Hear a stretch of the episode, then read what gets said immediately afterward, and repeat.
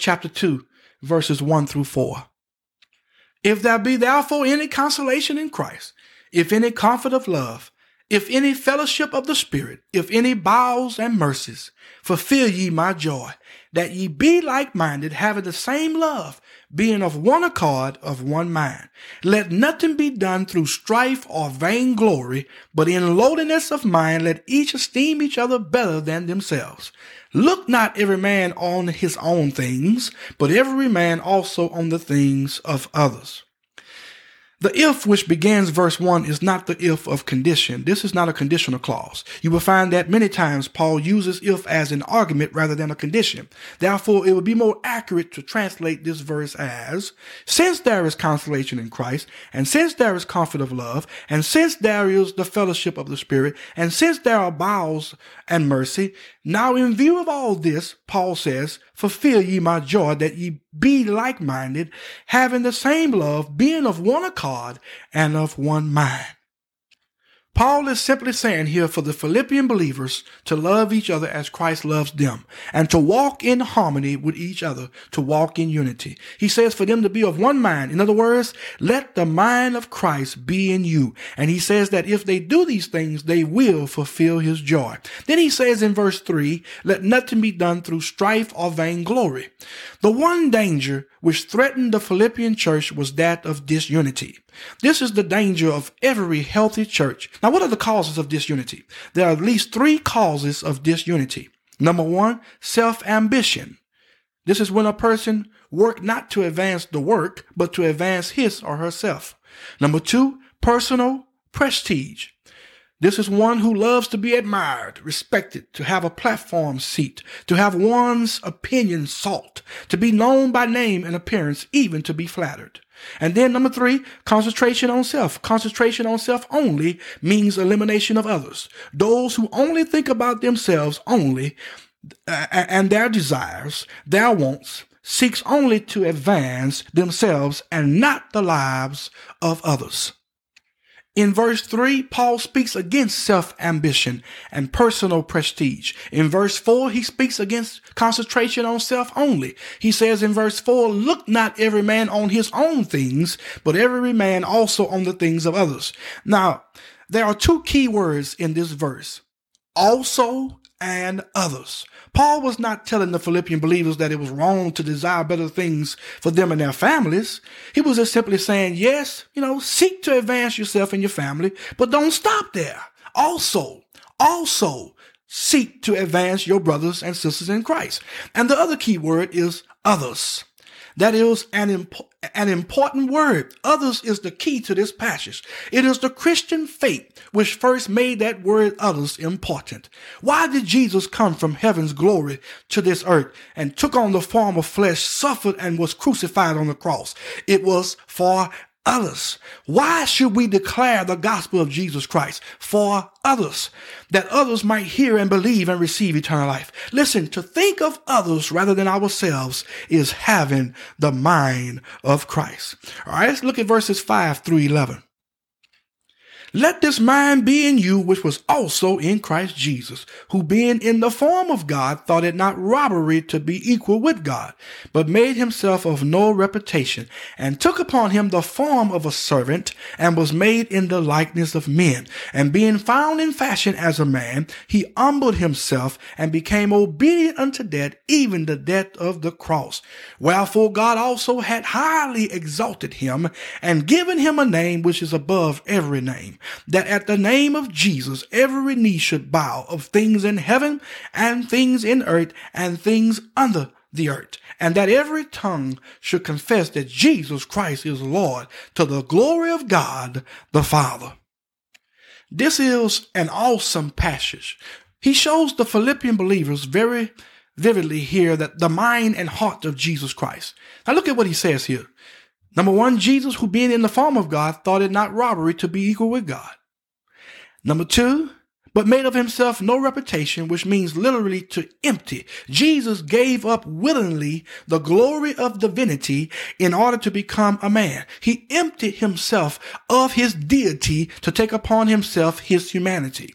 John's Gospels uh, shows this picture very vividly. John 1 and 1 says, In the beginning was the Word, and the Word was with God, and the Word was God. And it goes on to say, The same was in the beginning with God, and all things were made by Him, and without Him was not anything made that was made. And then it goes, drop down to verse 14, and it says, And the Word was made flesh. Listen, he loved glory and came all the way down to the earth to take on the form of flesh. And then he says, and took upon him the form of a servant and was made in the likeness of men. And being found in fashion as a man, he did what? He humbled himself and became obedient unto death, even the death of the cross. Now, what do we see here? What do we see here? We see here two great characteristics humility and obedience. Two great characteristics of Jesus humility and obedience. His leaving glory and taking on the form of flesh was the greatest measure of humility, and he was obedient even unto death the death of the cross. He was totally obedient to the Father. He said in the garden, not my will, but your will be done. And because of this, because of his humility and total obedience to the Father, God the Father has highly exalted him.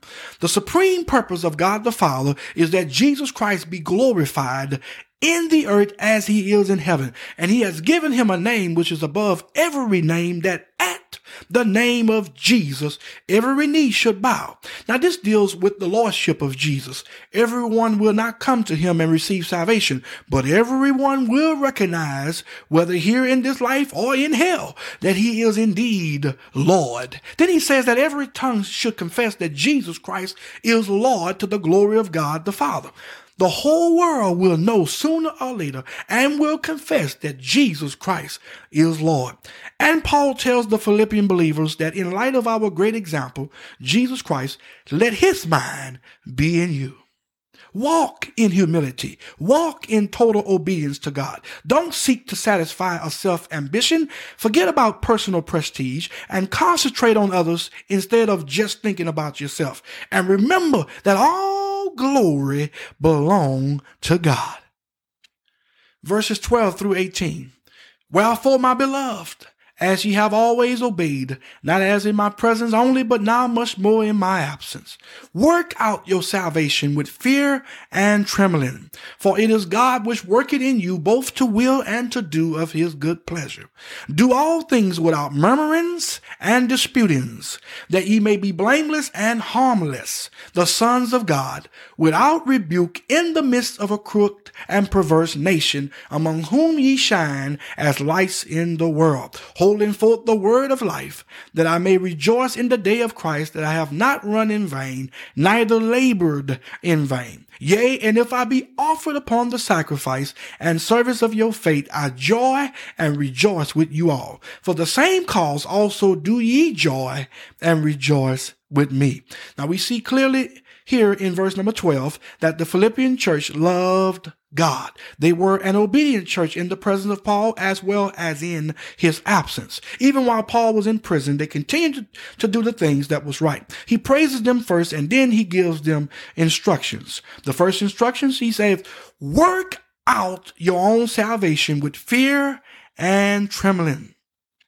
In other words, there must be a continual spiritual progress. We are not to be victims of the same habits and slaves of the same temptations and guilty of the same failures. But the Christian life must be a continual progress, and we must do it with fear and trembling. Now, this is not the fear and trembling of a slave cringing before his master, nor fear and trembling at the prospect of punishment, but it is recognizing that we are powerless, that we are nothing without him. It is the thing that drives us to seek him in the certainty that without his help, we can do nothing. Fear and trembling also consists of an horror of grieving God. We don't want to let him down. We don't want to displease him him. Why? Because we love and we adore and we reverence him. Listen, don't stop halfway. Go on until the work of salvation is fully wrought out in you. Then he says, for it is God which working in you both to will and to do of his good pleasure.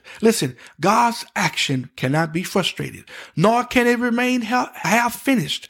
It must be fully effective. And in order for this to take place, we must participate. We have a responsibility to put on the mind of Christ and to walk in total obedience to his will.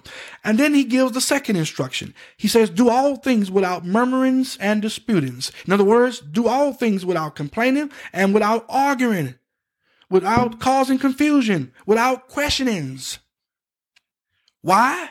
So that ye may be blameless and harmless, the sons of God, without rebuke, in the midst of a crooked and perverse nation, among whom ye shine as lights in the world. In other words, so that the world can view you as blameless, having a life that is above reproach, finding no fault in you, so that the world can view you harmless, meaning unmixed, unadulterated, a separated life from the world, so that the world can view you as the sons of God you are without rebuke, or without reproach, shining very brightly as lights in the midst of this crooked and perverse world.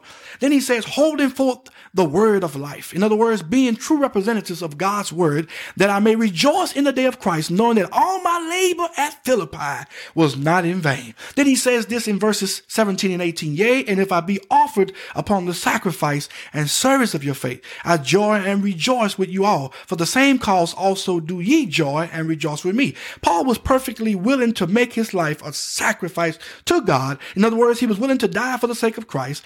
And if that happened to him, it would be all joy. And he calls on them not to mourn at the prospect, but rather to rejoice. To him, every call to sacrifice and to toil was a call to his love for Christ. And therefore he met it not with, with regret and complaint, but with joy. Hallelujah.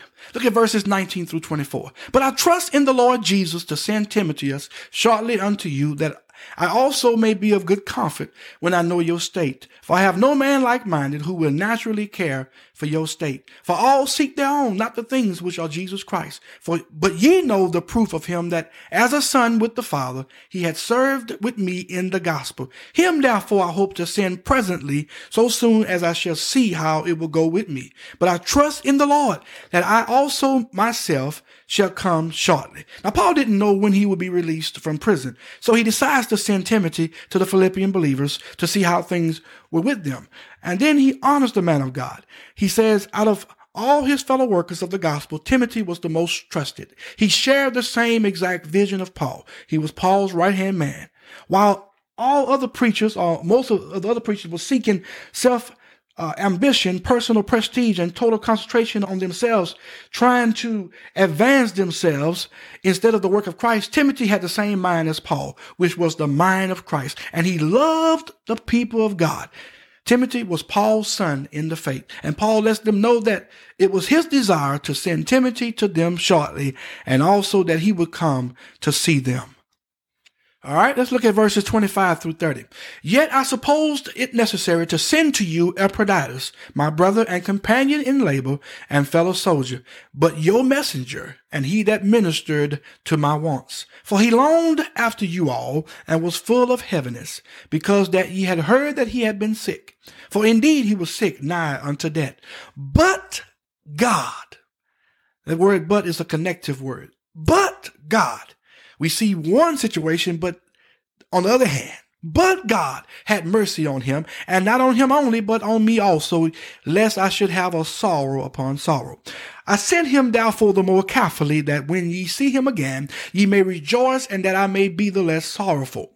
Receive him therefore in the Lord with all gladness, and hold such in reputation, because for the work of Christ he was nigh unto death, not regarding his life, to supply your lack of service toward me.